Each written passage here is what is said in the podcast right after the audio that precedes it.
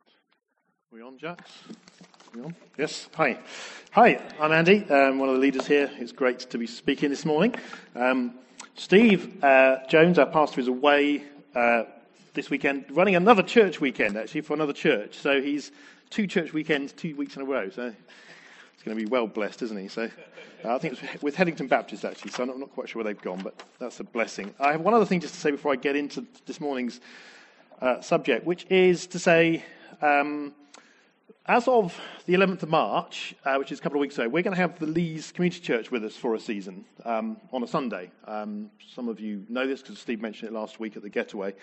We planted the Lees Community Church some years ago. I can't quite remember how long. I mean, good sixteen years ago, thank you, um, on Blackbird Lees to reach a, the people who live there and, and um, to try and see God's kingdom extended there. And They in, in this they've been through a lot of changes over the years, and they've had a lot of good, fruitful ministry. They, they feel they're in a season of needing to just refresh and rejuvenate and reconnect with us relationally. We are the church that planted them, and there's been a relationship there. Many of you now in the church now probably have no idea of who they are or any sense of connection. So for the next um, couple of months at least, we're we have the privilege of welcoming welcoming them to be with us on a Sunday, and. Uh, I'm looking forward to that sense of reconnection um, and reinvigoration of relationships. So that when they are kind of replanted in due course, which is the terminology they're using, they feel they need to be replanted, there will be a much stronger sense of relationship between us that will sustain that, that ministry in that part of our city. So that's just to say that's coming up. There's various practical implications that we're trying to work through, um, but uh, that's coming and we're looking forward to it. So can I encourage you to pray towards that eleventh of March? And when they come on the eleventh of March, let's be friendly and talk to them. And you know, um, it's great to have um, Chandra and some of his church with us this morning. Um, the Lees is not a huge church. It's probably, probably talking fifteen, twenty people. So let's just connect with them as well when they come and seek to build relationships as God leads us. This morning, we're starting a series on the Sermon on the Mount. Ta-da! Prayer-fueled living, we're calling it, for reasons that will hopefully become apparent this morning. Um, the Sermon on the Mount covers three chapters in Matthew. And as we'll, we'll come to see this morning, the, the writer, Matthew, has put them together very carefully for his audience. And so it's a little bit, and, and the, the themes come back round and again and again. And as we'll see, so it's a little bit hard just to take one chunk and sort of work through it, because actually what Matthew says comes around a few times through the, sec, through the, the section here. So we're going to, over the next five Sundays, we're going to look at several different areas of what Matthew teaches, what Jesus teaches, what Matthew reports of Jesus teaching in the Sermon on the Mount. We're going to look at purity and, sharp intake of breath there, purity, priorities, um, peacemaking, you know, relational, rela- there's a lot in the sermon about relational things. And this morning we're looking at prayer, and as well as looking at how the, the, um, the thing as a whole starts off. Um, why are we studying this now? And there's a number of reasons, there's a number of answers to that question. We we periodically look at different parts of the Bible. You know, it's good not just to look at your favourite bits, which you've underlined and highlighted a few times, and just keep going back. There's something, there's a richness in the whole teaching of Scripture that's important for us to look at. So it's important for us to just not look at our favourites. Um, so, you know, it, we're coming round to the Sermon on the Mount. We talk about our church vision being growing communities that bring heaven to earth. Growing communities that bring heaven to earth. And as we're going to see this morning, the phrase on heaven as it is in earth is right at the focal point of the... What did I say? Thank you. On... What did I say? No, whatever. You know, you know what I'm trying to say. It's right at the focal point of the Sermon on the Mount. And so there's something we will learn as we study the Sermon on the Mount over the next few weeks. We will learn something about what it means to be growing communities that bring heaven to earth. There's something God will show us. And in that, we're going to see something about the priority of prayer. We've been talking a fair bit about prayer, as you know, because we, we think it's something God's after in us as a church. And we're you know, carrying on talking about prayer. And as we come to the Sermon on the Mount, we, we will see that there's a priority of prayer. The Lord's Prayer is right at the heart of the Sermon on the Mount. And that should give us a clue that the, Lord, the Sermon on the Mount is not supposed to be somehow done with the arm of flesh or try very hard, but it's supposed to be something that pushes us to prayer. So we're going to look at the Sermon on the Mount and look at the place of the Lord's Prayer in that. Hence this title, Prayer-Fueled Living, for the series as a whole. Now, where's my clicker thing? Right. So um, we know there's four Gospels uh, in, in the New Testament, four accounts of the good news. And these four Gospels reflect four different audiences that the writers were writing to. It's the same story, but they just put different bits together to, to, to, to, to speak to with an evangelistic purpose for different groups of people. Matthew, who we'll be looking at today, he was he wrote for the Jew. The Jews were familiar with the Old Testament. So Matthew records how the promises made to God in the Old Testament with regard to the Messiah are fulfilled, fulfilled in Jesus. He starts with Jesus' genealogy, which we probably find a bit boring, but he's making a point to Jews who want that, that Jesus is the rightful heir to the kingdom that's been promised. So we'll come back to that, obviously. But so Matthew is writing about the Messiah, the Jewish Messiah. Mark is a gospel of action. Mark, Mark's just kind of just seems to be always on to the next thing. I love Mark because I'm an activist, but you know, sort of Mark just keeps keeps moving on, and, and Mark's gospel is a gospel of action. Luke is a medical doctor. He's probably writing to a high-ranking Roman official called Theophilus. It, it says this right at the beginning of Luke's gospel. And he's, Luke says, I'm setting out an orderly account. Like you'd expect a doctor to do that, wouldn't you? Be orderly and methodical. I hope they are, anyway, rather than random. But um, so, so Luke is setting out an orderly account um, of for, for his his reading. And John is writing a version of the Christian message that would appeal to Greek thinkers with an evangelistic purpose for that specific group. So the Gospels have different purposes, but together they give us a really rich view of what the gospel is about and what Jesus set about. And in Matthew, as we'll come to see this morning, Matthew starts off with the birth, so the birth narratives, the genealogy of Jesus. He comes off what I've called the debut there, the, the John the Baptist, Jesus' baptism, the time in the desert, that sort of thing. Then it's his whole long segment about Jesus' ministry in Galilee. They go to some other places, they come back to Galilee, they're off to Judea, they end up in Jerusalem for what's sometimes called the Passion narrative. You know, it's the, it's the, it's the days and weeks leading up to Jesus' crucifixion. Um, and then there's the resurrection story. And this, the segment we're looking at in, in Matthew five to seven is, is right here. The Sermon on the Mount is right at the beginning of Jesus' first major chunk of ministry. And in it, Jesus is setting out a manifesto for the kingdom. We understand perhaps political manifestos, don't we? It's a political party, probably our, our use of the word these days is, is political. A political party setting out their objectives, their aspirations, their uh, priorities on key issues. Um, imagine that one of our political parties set out a manifesto that was just not at all what we expected. I was wondering which party to pick on here, but whichever one I pick, I'll probably get into trouble. But, um, you know, imagine, I don't know, Labour suddenly published a manifesto when they said they were really interested in greater capitalism. We'd think we'd read the wrong thing, wouldn't we? We'd think, what's going on here? Or, or UKIP suddenly published something about that they're really positive about immigrants. We'd just be quite surprised and think something had gone wrong. That is the reaction that the Jews had to Jesus' manifesto. Jesus, the Jews were expecting a conquering military Messiah who would kick those Roman guys out and establish the Jewish kingdom properly. And actually, Jesus teaches something altogether different in the Sermon on the Mount. It's about the heart. It's about God. It's about peacemaking. It's about. It's, it's quite profound. You, you just you, you can't understand the shock this manifesto would have been to them. And Jesus, sorry, Matthew, remember, is writing for those Jews. This gospel is, is tailored specifically for that Jewish audience, and they will be utterly shocked by this manifesto. So as we come to the Sermon on the Mount, we can read it as some nice religious words, perhaps, to our ears, but we've got to list, hear it as a sh- profoundly shocking manifesto to the original reader.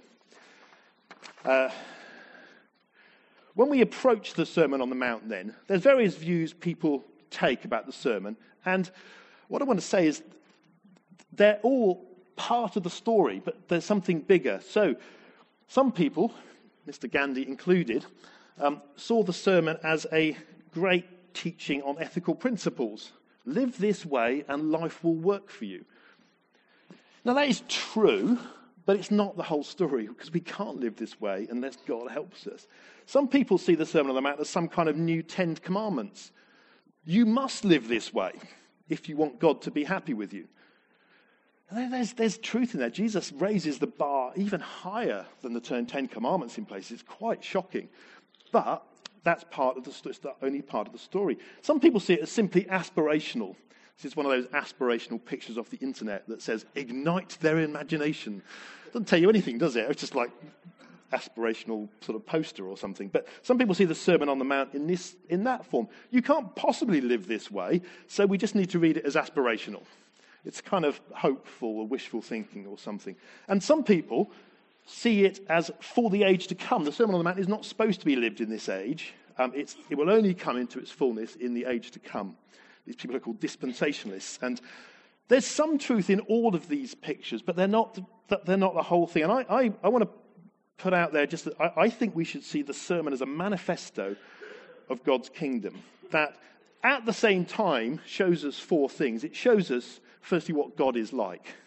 There's something about the heart of God and the priorities of God and the values of God that we, we understand through the Sermon on the Mount. Secondly, it therefore excites us to worship this God. The Sermon on the Mount is supposed to excite us to worship this God and the way he wants to live. It should inspire us, thirdly, to live rightly as God's people. But fourthly, it should sober us to live prayerfully in relationship with God, because we can't live the way that Jesus teaches in the sermon without the help of the Holy Spirit through prayer. One uh, commentator puts it like this. He says, in the Sermon on the Mount, we are dealing with the need for a whole new life, a new life, rather than a legalistic system of morality. Failure to see this has led to nearly all the great misunderstandings of the sermon. The need for a whole new life. That echoes, I was thinking this morning, echoes the prophet Ezekiel talks about God putting a new heart of flesh in us. You know, echoes that. There's something profound. We need a heart transplant as God's people. We need the Holy Spirit indwelling. We need to live prayerfully in dependence with God if we have any hope of living in the way that the Sermon on the Mount puts forward. We need a whole new life. And so I, I come at the Sermon on the Mount and I think it excites me. It shows me what God is like, but it leaves me sober and realizing I, might, I know my need of God afresh. Um, let me permit me a short digression on how Matthew writes. Matthew, remember, is writing as a Hebrew uh, for Hebrews. And so it should be no surprise that Matthew uses Hebrew sort of writing techniques that perhaps are slightly opaque to us. When we, so we have, we have ways we write certain things, don't we? Like poetry. So we have certain forms of poetry. Um, limericks, I was thinking, for example. Limericks have a very... Pres- There once was a man called Al uh, from Oxford. Uh, yeah. But they have a certain, they have a certain, um, just the way they go, don't they? We know, we understand how a limerick is structured. They have a certain formula, a certain way of working. Hebrews had this thing called parallelism, where they said something and they said it again. And so we read sometimes this stuff and we go, why are they saying the same thing again? Well, it's just how they wrote. So here's an example from, I think, Psalm twenty-four. The earth is the Lord's and everything in it, the world and all who live in it. It's kind of saying the same thing twice, and that's a very simple example. There's there's there's longer examples. So that's parallelism, poetry. Letters. We have ways we write letters, don't we? Dear sir, yours faithfully, all that kind of stuff. We have we probably taught at school. Are we taught that at school anymore? I don't know. No. How to write a, a formal letter to officials. I think email culture's kind of eroded that, hasn't it? With the sort of, but there's a way of writing formal letters. If we think about many of the New Testament letters, they all look, they're all the same at the beginning, Frank, if you read them. Um, from Paul to the church in Oxford, grace and peace, blah-de-blah-de-blah, I thank God for you. That's how Paul always starts his letter. And that was just how they wrote letters in those days. It wasn't, it wasn't Paul, wasn't, wasn't wasn't unique to Paul. That was just how letters were written. So they, these guys are using um, sort of literary writing techniques that are common. They engage their reader. Um We have ways we write stories. So in our house, we're, we have, we, we watch quite a lot of murder mysteries. So Death in Paradise, anyone? Woo! Poirot? What else do we watch? Endeavour? Yeah, yeah, yeah. Now, frankly, they're all the same, aren't they? Really? Really? They have a slight veneer of being different, but they're all the same. You know, they, they all look a bit like this. They... Um, They have various threads of the story that seem rather confusing and overlapping. And then they come together and kapow, you realise who the um, who, who done it. They're all the same, really. Just about. Um, so that we have these techniques, and we understand when we're reading, when we're watching a murder mystery or reading a book, we understand that there's a certain structure, and we understand that it jumps from one plot to another because it's trying to keep us guessing. We understand that's how the story is structured. Now, Matthew, that's Matthew. Now, Matthew, when he's writing for the Jews, he pulls out all the stops.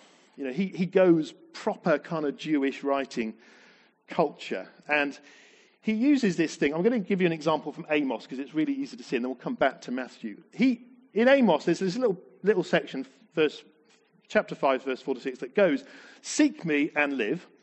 Do not seek Bethel." These are other places. Do not seek. Do not go to Gilgal. Do not journey to Beersheba. For Gilgal comes back to Gilgal again, and Bethel, seek the Lord and live. Just this pattern that kind of goes up and down, um, and. sort of goes up and down. They call it chiasm. It's, it's a structure in ancient writing that Matthew uses big time. It's, it's like, if you imagine a murder mystery that comes to this point and Poirot's suddenly done the great reveal and we know who's done it. And then he does another one. We go, that's not what's supposed to happen. And then he does another one. It's like, it's like he's making a point um, by overdoing it somewhat. And what we see is that Matthew does this thing where he He, between chapters four and seven, this is, I mean, so if you want to get into all this properly, go, I can give you some references to go read. Um, between chapter four and nine, there's one of these sort of, these structures. And then, in the Sermon on the Mount, chapters five to seven, there's another one. And it kind of piles up on it. And then, the Lord's Prayer is yet another one. And right at the heart of that is on earth as it is in heaven. And Matthew's making a point, using a literary technique of the time, that is saying prayer is right at the heart of ethical living. We can't live as God wants without prayer. And the reason I went on that little digression is you, you don't necessarily see that reading the, the thing as an English twenty-first century reader. But when you just dig in a little bit, you go, wow, prayer is right at the heart. Matthew's point is this, at the center of living a blessed life is prayer. And prayer is about seeing on earth as it is in heaven. And if you take nothing else away from this sermon, I'd love you to take that away, that prayer is at the heart of living as God wants us to do. God wants us to live. That's why we've called the series Prayer-Fueled Living. We, we, we too often as Christians try and live in a way that pleases God, but prayer is right at the heart. And Matthew is making that point. In this radical, controversial manifesto, he's saying, God wants you to live this way, and it's not what you expected. And you know what? Prayer is right at the heart of it. It puts, de- puts us dependent on God. So with that rather extended introduction on Matthew, let me just say this brings us to our theme for today, which is blessed are those who pray. That's our topic. We're going to look at prayer. Through the uh, Sermon on the Mount, there's quite a bit about prayer. And we're going to look at some of that. And we're going to pray together before we finish. Because um, we can't really just talk about prayer, can we? Doesn't seem quite right just to talk about prayer. Um, okay. So, we're going to read these bits of the scripture. So, Matthew six, one, two. We're not going to read the whole of the Sermon on the Mount, you'll be pleased to hear. We would be here too long. Um, so, Matthew six, one. Be careful not to do your acts of righteousness before men, to be seen by them. If you do, you will have no reward from your Father in heaven. So when you give to the needy, do not announce it with trumpets, as the hypocrites do in the synagogues and on the streets, to be honoured by men. I tell you the truth, they've received their reward in full. But when you give to the needy, do not let your left hand know what your right hand is doing, so that your giving may be done in secret. Then your Father, who sees what is done in secret, will reward you. And when you pray, do not be like the hypocrites, for they love to stand praying, praying, standing on the synagogues and on the street corners to be seen by men. I tell you the truth, they have received their reward in full. But when you pray, go into your room, close the door, and pray to your Father who is unseen. Then your Father, who sees what is done in secret, will reward you. And when you pray, do not keep on babbling like the pagans, for they think they will be heard because of their many words. Do not be like them, for your Father knows what you need before you ask him. This, then, is how you should pray. Our Father in heaven, hallowed be your name. Your kingdom come. Your will be done on earth as it is in heaven. Give us today our daily bread. Forgive us our debts as we have also forgiven our debtors. Lead us not into temptation, but deliver us from the evil one. For if you forgive men when they sin against you, your heavenly Father will also forgive you. But if you do not forgive your sins, your Father will not forgive your sins. I'm just going to read on a little bit. When you fast, do not look somber as the hypocrites do, for they disfigure their face, faces to show men they are fasting. I tell you the truth, they have received their reward in full. I went on a, on a little bit into fasting, which Al's going to speak about in a couple of weeks, because there's a pattern here. Around the Lord's Prayer, we see basically Jesus saying, don't show off. Whether you're giving or praying or fasting, don't show off. Be authentic. Do, do it to God. Uh, and there was an echo there this morning, I think what Al brought prophetically. You know, as we're worshipping, let's not just go through the motions. Let's be a people that please God in our praying. So that's the bit from uh, six. If we go on to chapter seven, there's a little bit more about prayer. This, because of the structure of Matthew, he comes back to prayer a couple of times through um, through the sermon. Um, chapter seven, seven to eleven says, "Ask and it will be given to you. Seek and you will find. Knock and the door will be opened to you. For everyone who asks receives, he who seeks finds, and to him who knocks the door will be opened. Which of you, if his son asks for bread, will give a stone? Or if he asks for a fish, will give him a snake? If you then, though you are evil, know how to give good gifts to your children, how much more will your Father in heaven give good gifts to those who ask him? So in everything, do to others what you'd have them do to you, for this sums up the law and the prophets."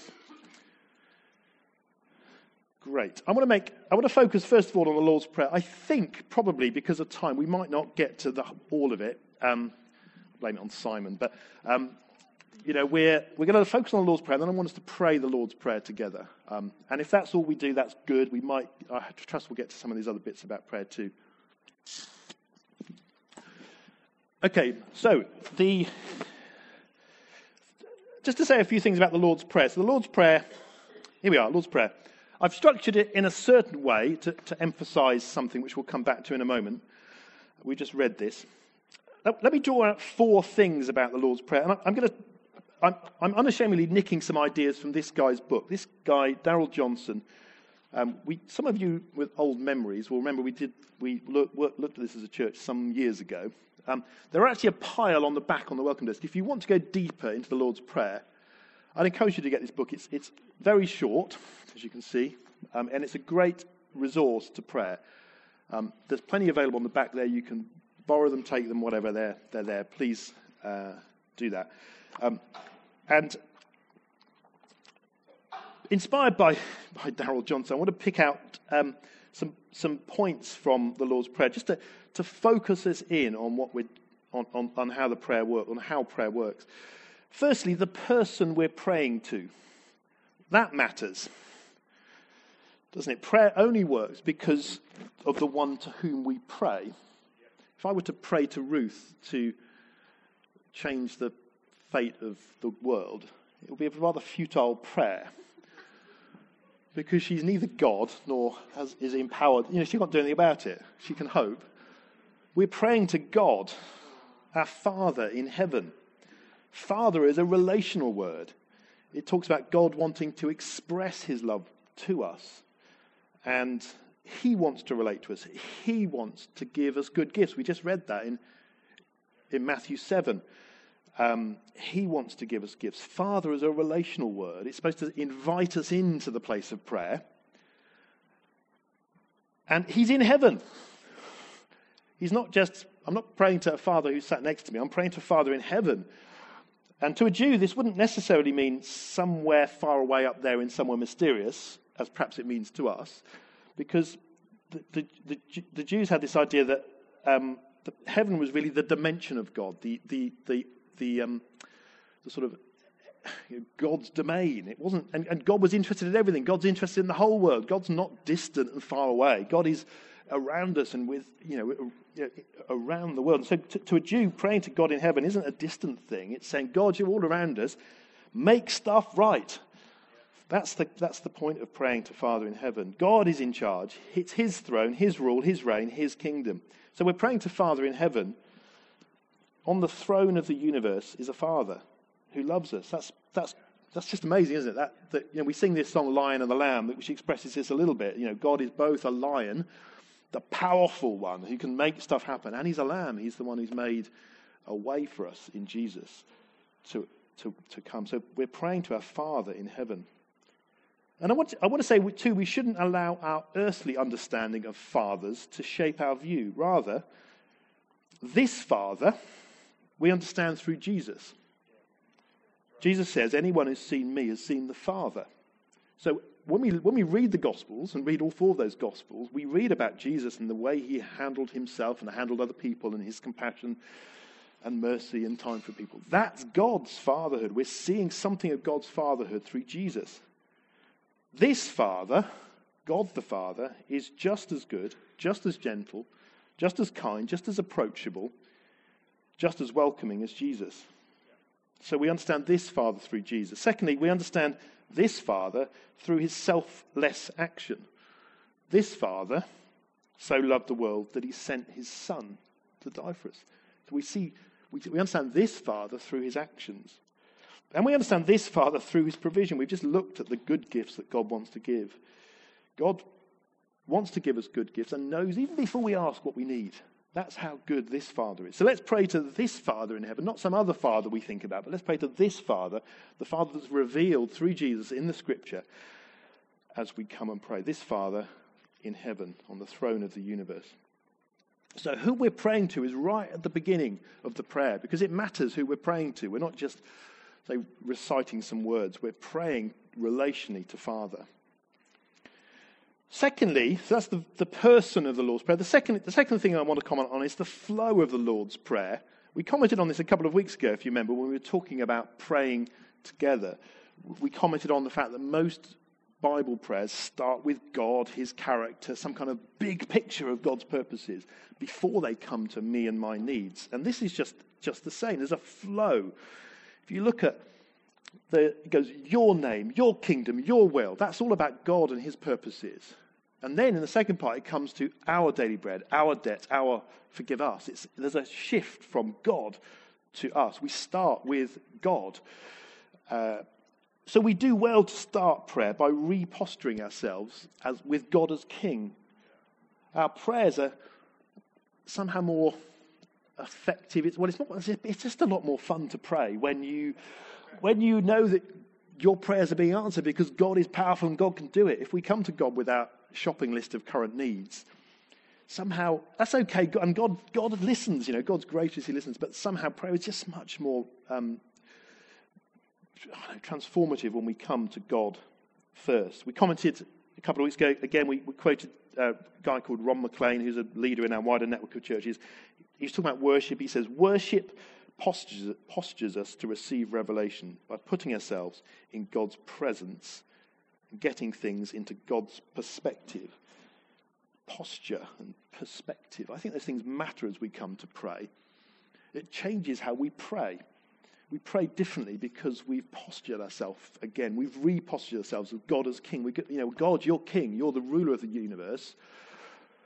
It puts us in the right place, not in a groveling kind of subservient way, because God's a father too. You know, it's more perhaps it's more like sitting on his knee than bowing before the throne. I don't know, some kind of blend of those two. But somehow there's a reposturing ourselves that our Father in heaven does, and the flow of the prayer matters. It moves from God's will to our needs, and we're going to pray this in a moment and uh, go through that flow. So the flow matters.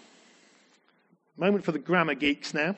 Um, Some of this discussion with my resident grammar geek this morning at home. Um, Rachel, not Ruth here. Um, the verbs in the prayer are in what the grammar geeks call... I'm not a grammar geek, but I'm a scientist, so I don't, what am I to know about grammar? Um, they're in what people call the imperative mood, I'm told. Um, which is like, it's a very forcible tone. It's, do it, God. It's not... the kind of British, oh God, if it would really please you and it was in your will, would you mind doing this little thing for it? It's not that kind of pathetic British prayer that we pray. It's God, do it. Your kingdom come.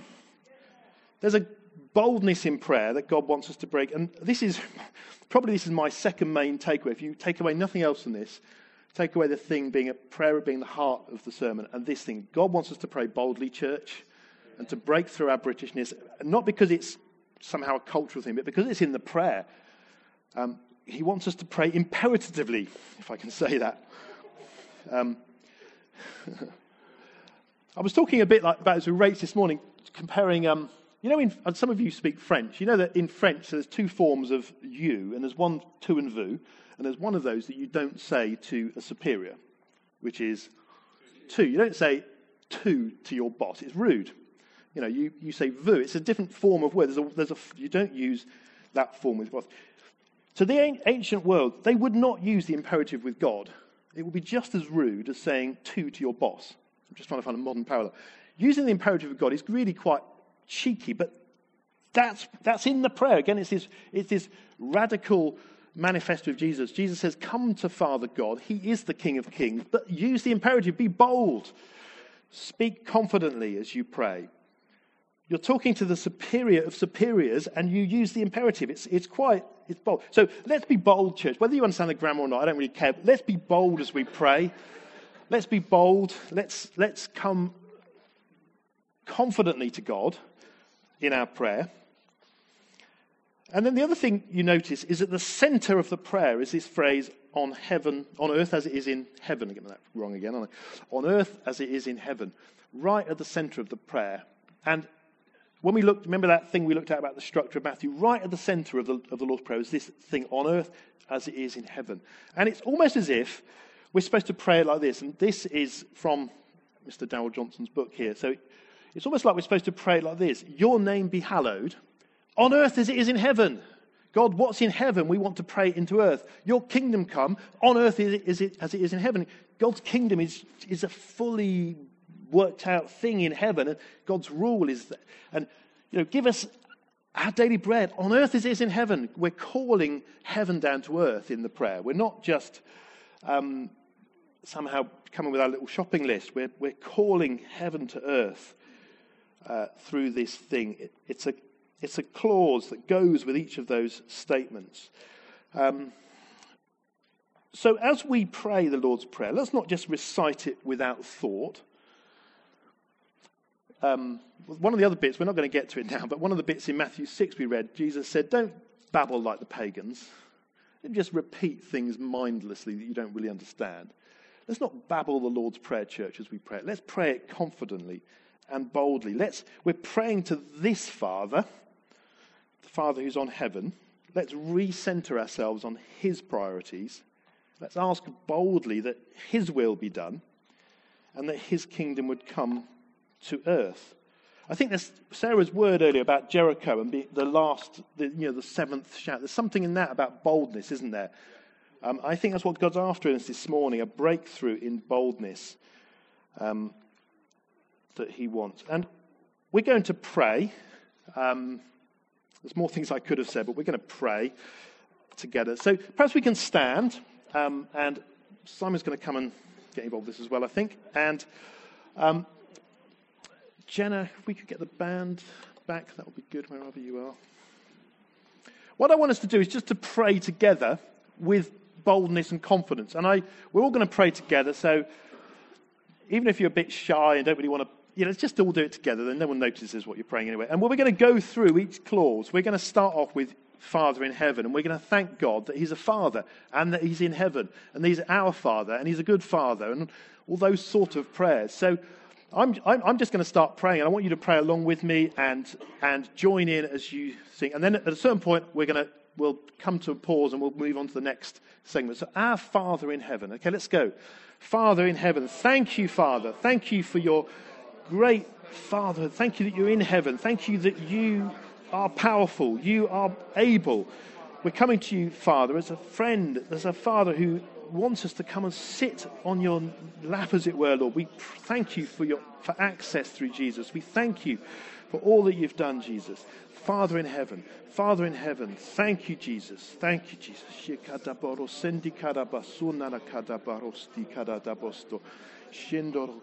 Thank you, Father. Thank you, Father. Father, deepen my relationship with you, Father. Let me come to you as a father.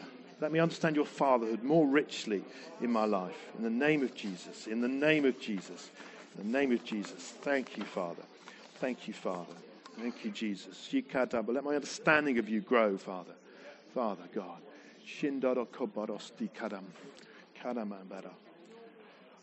Does someone want to come and pray? Just that sentiment as we prayed, God as Father. We've got a mic. Let's just, after each segment, let's maybe one person come forward and lead us in prayer. Who's coming in? Sanjay. Thank you, Father. Yeah, Father, thank you that you are our Father, Lord, that we can approach you uh, in confidence and even in audacity, Lord God. We can we can speak yes. uh, imperative words to you. Yes. And, Lord, you love it when we ask you. Lord, thank you that you're our Father, and thank you that you're in heaven. God, you're seated far above all that we see on earth, Lord. The heavens are... Uh, this expanse, Lord, your your dominion, and the earth is is just such a small speck uh, by comparison with you, Lord. We thank you that you're yes. that you're far above, Lord, that yes. you're enthroned thank and you, seated Father. in power, thank and Lord, you, that we Father. can come to you as Father. Amen. Yes, thank you, Father. Yes. We're going to move on to your name be hallowed. I was talking to Ruth this morning. This is one of those curious English words that we don't quite know what it means, doesn't it? So we probably, Ruth said, oh, I tend to skip that bit over and get to the next bit, because which is true. To be hallowed, to be means to be made holy. To be made holy. And God's name is made holy by people when we when we understand who he is and we put good on, God on the throne. So in praying, Lord, your name be hallowed, we're, we're really praying, God, make yourself known.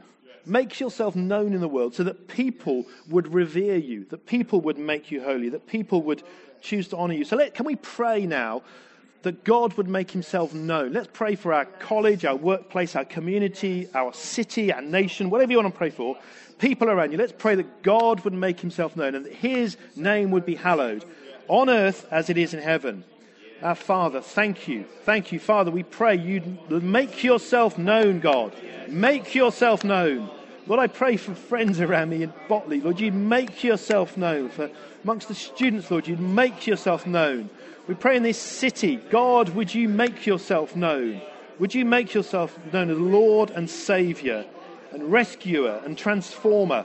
Make yourself known, Lord, that your name would be honoured and hallowed. Make yourself known, Jesus. Who's going to come and pray? Make yourself Someone known, Someone come God. and pray. Someone come, Someone and, come pray. and pray. Thank you, Jesus. Jesus, you deserve to have all the glory, so that everybody's final appeal is the name of Jesus. So that everybody's uh, idea of what it is to be better, to be more glorious, is to be a bit more like Jesus Christ. You deserve for the name of Jesus Christ to be the one that silences all other arguments, because if God says it, it happens. You deserve to have every knee bowing, and we know that one day that will be true, but we pray that even now you would be more known, that more knees would bow, more hearts would honour and accept you, Jesus. Yes. Amen.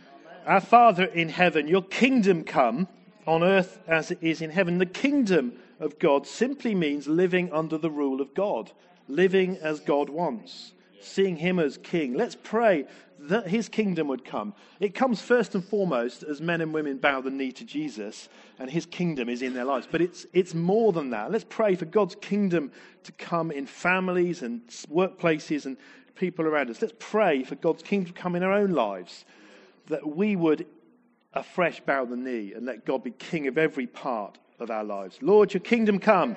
Lord, Father, let your kingdom come on earth as it is in heaven. Lord, I want my life to be a kingdom life, a life living under the lordship of Jesus, living under the rule of Jesus.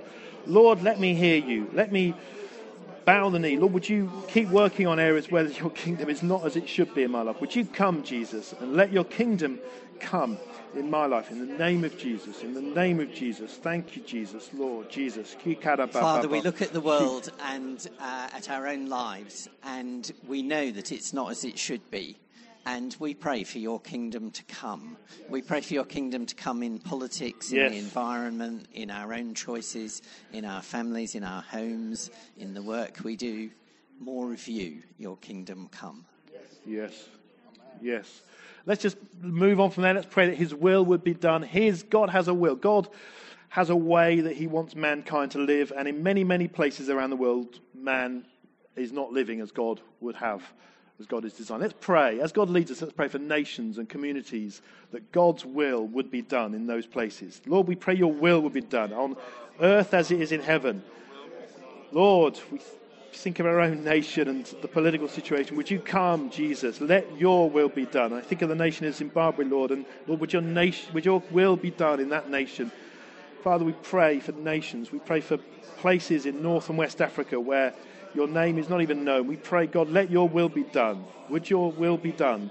Would your will be done? Friends working in those situations, let your will be done, Jesus, in the name of Jesus, in the name of Jesus. Father, we shout out to you, God. Let your will come uh, in our country, in um, the nations around the world, God. Let your will be um, what stands above all other, other will. God, let it, uh, yeah, let it come. Yes, thank you, Jesus. Amen. Thank you, Jesus. Yes. Our Father in heaven, give us this day our daily bread, on earth as it is in heaven. In heaven there is no lack. We have everything we need, but on earth we sometimes lack. God wants to give us our daily bread, not just for our own sake, but so that we can be overflowing people in our communities, generous people, a community that's open to the poor and gives to the poor, and a, and and a, and a community that that is, you know, we talked we talked earlier as we were doing the offering, we talked about giving to tea. There's something God wants us to do that's more than we can do on our own. God wants us to be a people, a community that are known for our generosity. Let's pray those sort of things. Let's pray God's blessing on us as individuals, but that we can be a generous people. Lord, we pray. Lord, let your kingdom come. Lord, we pray, give us our daily bread. Give us our, give us that bread, Lord. We pray for financial provision. We pray for, um, I'm praying for everyone in this room, Lord, that you give financial provision where people are out of work. You give jobs where people are struggling financially. You make provision, Lord, because you want us to be a generous people. We pray, God, for an overflowing generosity. Thank you, Jesus. Thank you, Jesus, that you, your word says if we pray for daily bread, you will give it. You're a good Father who knows what we need. You're a good Father. And we pray, God, you give us our needs in the name of Jesus, in the name of Jesus. Father, we thank you that even though you are the King of Kings and Lord of Lords, um, you are interested in our lives. You love us in, as individuals, and you want us just to bring our daily requests, and you're interested in what happens this day. Thank you, Lord. Thank you, Jesus. Father in heaven, forgive us our debts as we have also forgiven our debtors. We want to be a community known for forgiveness and grace. And you know, there's something about being a forgiving people that's infectious, and will it will transform our workplaces because we're a forgiving, gracious people. And um, it starts with us, church, as we forgive and allow ourselves to be forgiven. Um, So let's pray. Let's ask God to forgive our debts. Father, thank you. Lord, forgive our debts, Lord. We know that's it's not a it's not a gentle thing. Lord, you you you do it, Lord. You we say, God, imperatively, come and forgive us, Lord. Forgive us. Clean us, Lord, that we could be a forgiven people. Forgiven people, a reconciled people, a people that take that ministry of reconciliation out into our communities in the name of Jesus. Thank you, Jesus. Thank you, Jesus. Forgive Lord, us our debts, Lord. Thank you that you do forgive us our sins. And Lord, help us as a society to understand that we all sin, that we need forgiveness, Lord. And this shock and horror at the Oxfam revelations or whatever, and the shock and horror at the other things that go on in society, Lord, give us an understanding as a society, wider than just this church.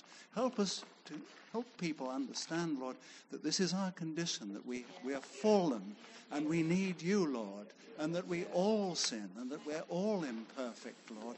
And the hypocrisy of the newspapers and the media and the rest of it in saying how terrible this all is when we all know, Lord, that deep in us, Lord, we need your forgiveness, and we know we can rely on it.